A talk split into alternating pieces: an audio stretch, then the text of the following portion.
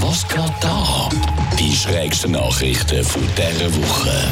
In Holland wurden Amulette entdeckt, die vor 5G-Strahlung schützen sollen. Sie sind radioaktiv. Hey, es erstaunt mich wirklich nicht einmal halb so fest, wie es wahrscheinlich eigentlich sollte. Es darf ja auch jeder glauben, was er will. Das sind schließlich die grossen Errungenschaften von einer Demokratie.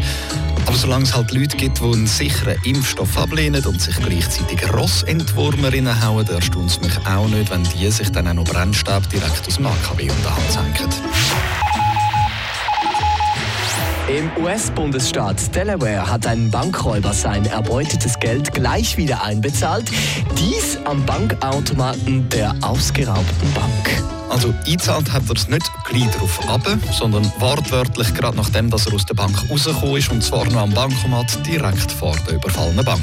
Er war dann lustigerweise auch noch recht überrascht gewesen, dass man ihm so schnell auf die Schliche gekommen ist.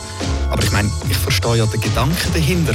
Wer will schon mit so viel Bargeld im Sack rumlaufen? Könnte schon überfallen werden. Bei einem Schönheitswettbewerb für Kamele in Saudi-Arabien sind mehrere Tiere disqualifiziert worden wegen Schönheitsoperationen. Ganze 40 Kamele sind künstlich aufgehübscht worden. Da kann man jetzt finden, wer bitte schön macht denn so etwas? Aber wenn man halt hört, dass das Preisgeld über 60 Millionen Franken ist, ich meine, dann überlege sogar ich mir ins Kamelzüchterbusiness einsteigen. Und auch das mit diesen Schönheits-OP ist ja dann nicht so weit hergeholt. Die meisten von diesen Chirurginnen und Chirurgen haben ja Erfahrungen damit, zwei Höcker ein bisschen zu vergrößern.